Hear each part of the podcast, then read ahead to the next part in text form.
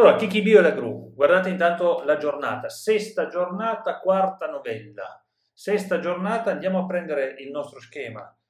Racconta Elissa, secondo nome di Didone, o meglio, primo nome di Didone, eh, la regina dei cartaginesi.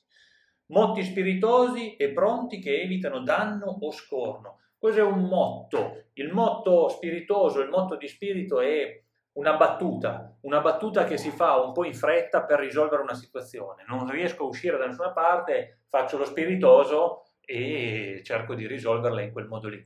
Spiritoso vuol dire fare una cosa con spirito, quindi utilizzare il sentimento, no? lo spirito è anima. E quindi se sono arguto, quindi intelligente, riesco a risolvere la situazione facendo ridere il mio avversario, magari mi va bene, magari non mi va bene per niente, e quindi però ci ho provato. No? Questo è un personaggio che diventerà famosissimo. Kikibio è il classico esempio di personaggio eh, simpatico, eh, bonaccione, eh, che cerca sempre di eh, eh, piacere un po' a tutti, di non mettere male da nessuna parte e quando ha delle difficoltà prima di tutto prova a risolverle con la parola e cercando di scherzarci un po' sopra. Quindi non c'entra più niente, vedete quelle storie d'amore di cui abbiamo parlato in altri contesti, è una storia simpatica, molto leggera, molto semplice, ma vedrete come va a finire, eh, in una maniera un, un po' inaspettata. Che cos'è la gru? la gru ovviamente non è quella che utilizziamo noi nei cantieri eh, dei muratori, ma è il volatile, eh, quel, li vedete nelle paludi tante volte o negli stagni, questi uccelli che stanno tante volte con una gamba sola, no? stanno, tengono sempre una gamba un po' alzata e poi eh, cambiano ogni tanto gamba in questi stagni, quella è la gru, e volano, fanno questi voli bellissimi, anche Dante ce lo, fa una similitudine bellissima proprio nel canto quinto di Paolo e Francesca eh, e racconta proprio la visione di questi stormi di gru che volano in questa fila indiana bellissima. Guarda caso il contrappasto era la bufera e queste anime che volano, no? una dietro l'altra. Ecco perché sceglierà proprio le, le gru che vanno cantando i lorlai, cioè le loro canzoni in giro per il cielo. E qua parte con un solito nome e cognome, siamo già abituati, le famiglie erano importanti ed erano famiglie fiorentine, spesso c'erano dei riferimenti proprio a delle famiglie che vivevano al tempo di Boccaccio. Sentite bene questa storia qua e che cosa ci racconta. Corrado Gianfigliazzi, siccome ciascuna di voi è udito e veduto puote avere, come ciascuno di voi può conoscere benissimo, non ci dimentichiamo che sono eh, dieci ragazzi che si stanno raccontando una storia. Qua c'è Elissa che dice agli altri, come tutti voi potete aver conosciuto benissimo, sempre della nostra città è stato nobile cittadino, liberale e magnifico, e vita cavalleresca tenendo continuamente in cani, in uccelli si è dilettato. Cioè era molto ricco, ha dato delle feste, una bellissima casa, eh, grandi compagnie, si è dilettato eh, con i cani, eh, quindi con la caccia, con gli uccelli, vi ricordate la caccia al falcone, con gli uccelli, nel senso con gli uccelli rapaci, perché si andava a caccia proprio con i rapaci. E eh, le sue opere maggiori al presente, lasciando stare, cioè ehm, lasciamo stare tutte le, le, questioni di lavoro che aveva e che portava avanti, oltre a tutto il resto, no? quindi era una persona importante e eh, molto conosciuta a Firenze, eh, il quale con un suo falcone, avendo un dì presso Peretola, qua una cittadina vicino, vicino a Firenze, una gru ammazzata, vedete di nuovo il falcone, no? è andato a caccia con un falcone e ha catturato una gru con il falcone. Trovandola grassa e giovane, quella mandò ad un suo buon cuoco, il quale era chiamato Chichibio, ed era viniziano, arrivava da Venezia. E sì, gli mandò, mandò la gru a questo signore, dicendo che a cena la arrostisse e governassela bene e che gliela preparasse bene per cena era un cuoco importante e vuole che questa gru sia cucinata da un cuoco importante. Talvolta i cuochi giravano proprio tra le famiglie, eh? andavano nelle cucine e cucinavano per i ricchi signori. Molto bene. Chichibio, il quale come nuovo bergolo era così pareva, guardate la nota, il quale era effettivamente chiacchierone e sciocco, cioè era uno che parlava tanto, eh, sapeva fare bene il suo lavoro, sapeva cucinare bene, ma era anche uno che era sempre lì a chiacchierare con uno e con l'altro e a perdere anche un po' tempo, no? Guardate, vedete che utilizza già dei termini un po', non dico dialettali, ma della lingua comune, no? Eh, il quale era Bergolo, acconciò la gru, la prepara, la mise a fuoco e con sollecitudine a cuocerla cominciò e cominciò Anastrofe a cuocerla sul fuoco, la quale, essendo già pressoché cotta, grandissimo odor venendone, c'era un profumo delizioso in questa cucina, avvenne che una femminetta della contrada, la qual Brunetta era chiamata e di cui Chichibio era forte innamorato, entrò in cucina. Ecco che passa lì di fianco alla cucina, sente l'odore per la strada, la contrada, passa di fianco Brunetta. Chichibio era innamorato di Brunetta, guarda caso questa passa proprio da lì. E sentendo l'odore della gru e veggendola, pregò caramente Chichibio che ne le desse una coscia. Vuole un pezzo di gru, sta donna. Chichibio le rispose cantando e disse Voi non l'avrì da mi, donna Brunetta, voi non l'avrì da mi. E lo dice in veneziano. E qua di nuovo una bella tecnica di Boccaccio, eh? perché? Perché mischia anche i dialetti che arrivano da altre parti d'Italia, che non sono dialetti, sono volgari, eh? io ho sbagliato un pochettino il termine, però ci dà anche un po' l'idea di come parlavano le altre persone. Era uno che aveva viaggiato tanto, Boccaccio, vi ricordate? Poi era stato molto a Napoli per commercio e quando si commercia si conoscono tante persone. E questo Chichibio parla addirittura in veneziano e dice a Brunetta, no, no, non vi darò proprio un bel niente.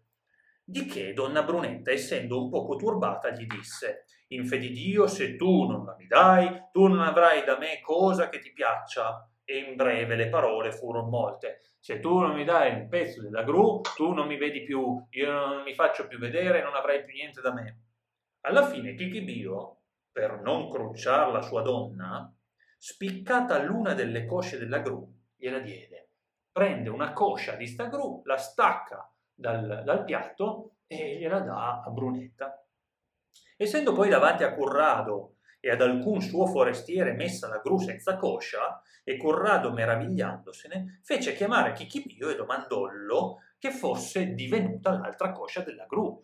Eh, però poi sta, sto piatto con tutta questa gru fa sulla tavola di Corrado. Corrado aveva tutti i suoi ospiti importanti, guarda sta gru e vede che manca una coscia. Va a chiamare il cuoco, fatemi venire il cuoco, voglio sapere dove è finita sta coscia al quale il vinizian bugiardo, Chichibio, subitamente rispose, e qua eh, deve trovare una soluzione, eh, Chichibio.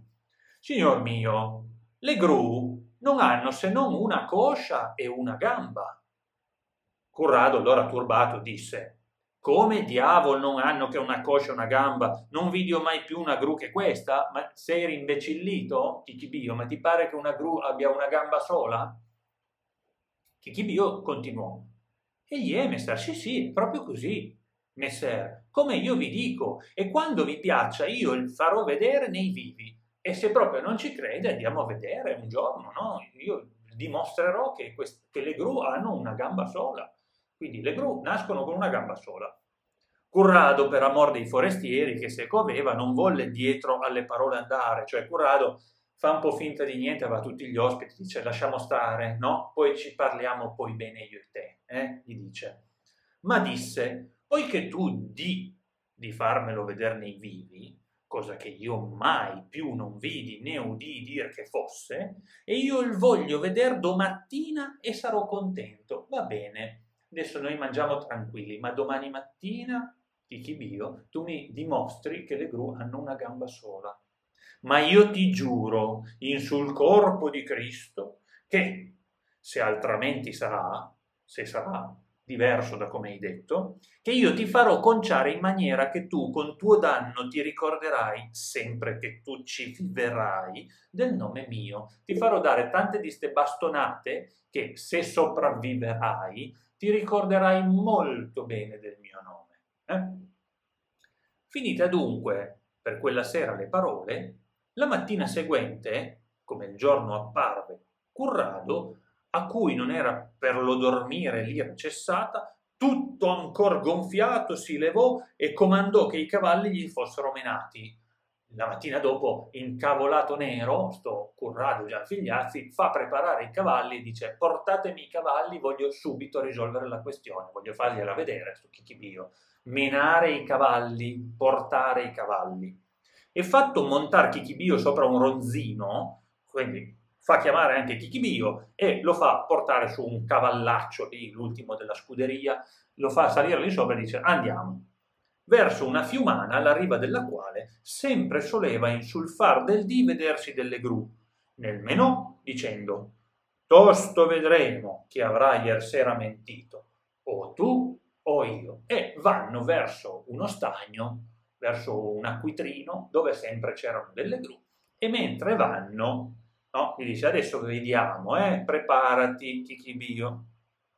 Chichibio, veggendo che ancora durava l'ira di Currado, vedeva che il padrone era arrabbiato nero e che fargli conveniva prova della sua bugia, non sapendo come poterla si fare, cavalcava presso a Currado con la maggior paura del mondo e volentieri, se potuto avesse, si sarebbe fuggito, ma non potendo ora innanzi, ora dietro e da lato si riguardava, e ciò che vedeva credeva che gru fossero, che stessero in due piedi, e tutto dove guardava, no? Voleva cercare una fuga, voleva assolutamente scappare, perché poi l'avrebbero pestato questo povero eh, Chichibio, quindi cercava una fuga e tutto dove guardava vedeva gru che stavano sui due piedi, non è possibile ma già vicini al fiume pervenuti, arrivati vicini al fiume, gli vennero prima che ad alcun vedute sopra la riva di quello ben dodici gru,